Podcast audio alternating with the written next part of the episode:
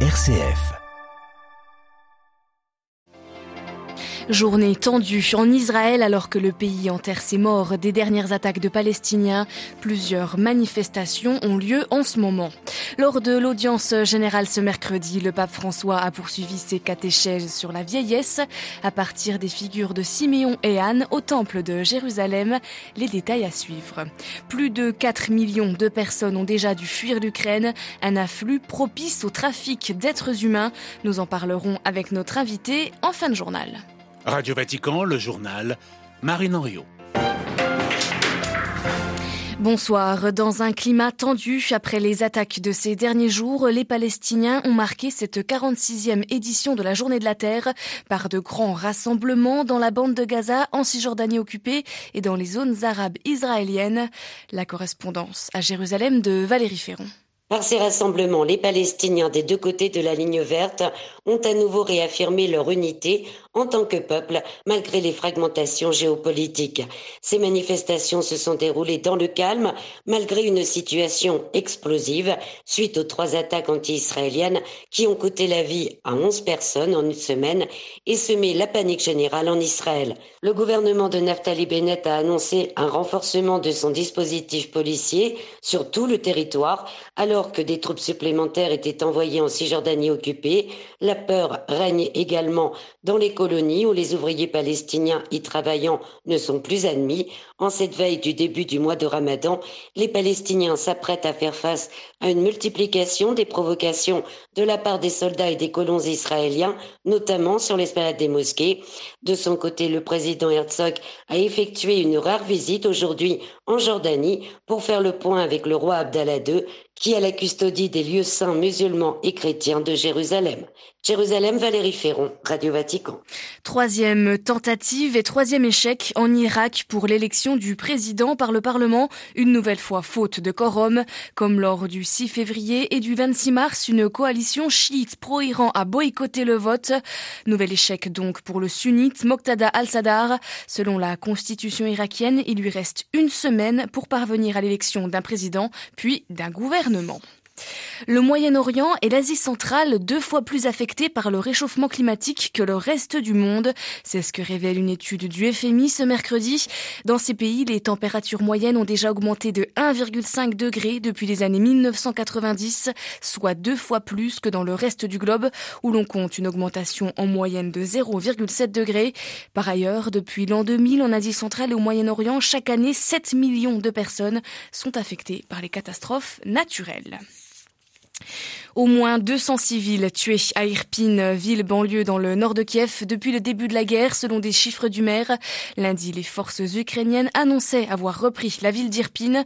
De son côté, Michel Bachelet, haute commissaire aux droits de l'homme des Nations Unies, parle de crimes de guerre dans cette région, montrant du doigt la Russie.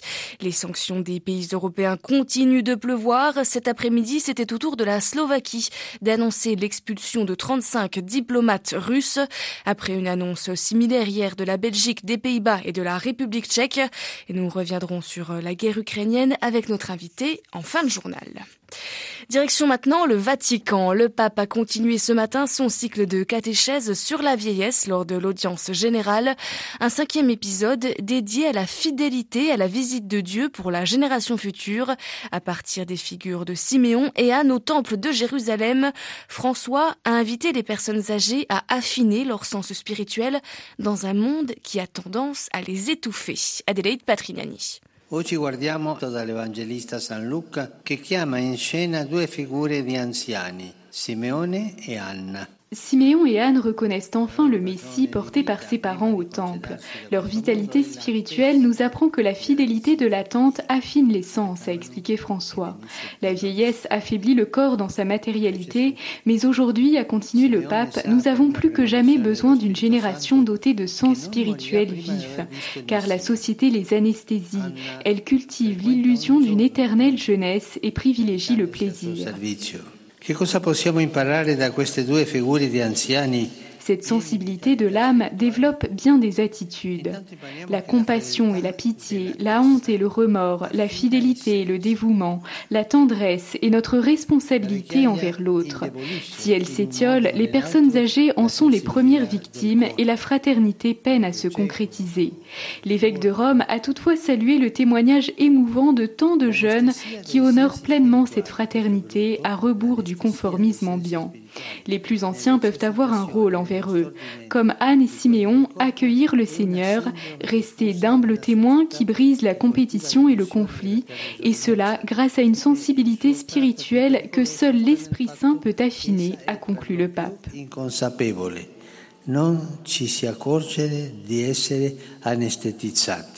Adélaïde Patrignani, le pape qui est revenu ce matin une nouvelle fois sur la guerre en Ukraine. Nous nous remettons aussi à penser à cette monstruosité qu'est la guerre et nous renouvelons nos prières pour que cesse cette cruauté sauvage, a-t-il déclaré. Le Saint-Père qui, à la suite de l'audience, a salué des enfants ukrainiens venus y assister. Enfin, François a également évoqué son prochain voyage apostolique à Malte. Il s'y rendra ce week-end en pèlerin sur les traces de l'apôtre Paul, a-t-il déclaré. Retrouvez déjà nos éclairages sur ce 36e voyage apostolique sur notre site internet vaticannews.va.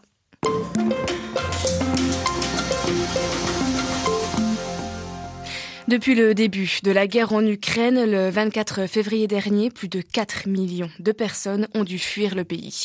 Une immense majorité d'entre elles, 90% selon les estimations de l'Union européenne, sont des femmes et des enfants, des victimes de premier choix pour des agresseurs et réseaux de trafic d'êtres humains qui sévissaient déjà dans cette région ces dernières années. En un mois, plusieurs associations et autorités locales ont alerté sur les nombreuses disparitions de réfugiés ukrainiens au passage frontalier, dans les centres d'accueil et des mais également dans les gares routières. Le phénomène est un dommage collatéral de cette guerre et il suscite l'inquiétude croissante de la communauté internationale. Petia Nestorova est la secrétaire exécutive du Greta, l'organe de lutte contre la traite d'êtres humains au sein du Conseil de l'Europe. Elle nous fait le point sur euh, la situation. Au début, les autorités étaient débordées et dans ce chaos, il y a eu des situations de personnes qui approchaient, surtout des jeunes femmes qui voyagent seules avec des enfants de bas âge, en leur offrant soit de transport, soit hébergement, soit nourriture ou offrant aussi de donner leur passeport contre paiement. Après, il y a eu des situations, des plaintes de jeunes femmes qui ont été euh, amenées quelque part violées. Il y a eu pas mal d'informations d'enfants, donc on ne connaît pas euh, où ils se trouvent il s'agit d'enfants non accompagnés ou séparés parce qu'en Ukraine, malheureusement, il y a pas mal d'enfants euh, orphelins, des centaines de milliers, et donc ils ont été déplacés euh, d'urgence. Bon, ils sont déposés à la frontière, des fois ils traversent tout seuls. Voilà, plein de situations de risque qui sont malheureusement pas entendues quand il y a des crises humanitaires d'une telle envergure. Qui sont exactement les personnes responsables du trafic humain? Est-ce qu'on connaît les réseaux? Il y a d'un côté des réseaux, bien sûr, bien structurés, bien organisés, qui profitent de cette nouvelle opportunité, mais il y a aussi des criminels opportunistes individuels. Hein. Donc, il y a les deux cas de figure. Le problème, bien sûr, c'est que ce sont des êtres humains qui sont exploités soit pour la prostitution, soit pour leur travail, aussi dans des rares cas pour le prélèvement d'organes. Ça pourrait être aussi pour la mendicité forcée ou commettre des crimes. Et les gens qui fuient un conflit comme les Ukrainiens sont très vulnérables parce que ce sont des personnes qui ont dû quitter leur résidence sans beaucoup de choses, qui n'ont peut-être pas beaucoup d'argent, qui ne parlent pas la langue des pays où ils se trouvent. Voilà, donc les trafiquants se servent de cette vulnérabilité accrue des réfugiés pour les exploiter. Comment, selon vous, peut-on éradiquer ce phénomène? Écoutez, en premier lieu, c'est la prévention qui est essentielle. Donc déjà en Ukraine, je sais que les chaînes de télé font un, genre de marathon et il y a des alertes concernant les risques de la traite, ce qu'on appelle red flag. Donc il y a beaucoup de ONG qui travaillent en Ukraine, une trentaine de ONG, plus dans tous les pays voisins. Après, une fois qu'une personne est victime, il y a des droits à ces victimes, droit d'être assistée, protégée. Et euh, en dernier lieu, si je peux le dire, quand le crime a eu lieu, il faut le poursuivre. Hmm, voilà l'éclairage de Petia Nesterova du Greta, l'organe de lutte contre la traite des êtres humains au sein du Conseil de l'Europe. Elle était interrogée par Claire Riobé. Cette interview est à retrouver en version longue sur notre site internet.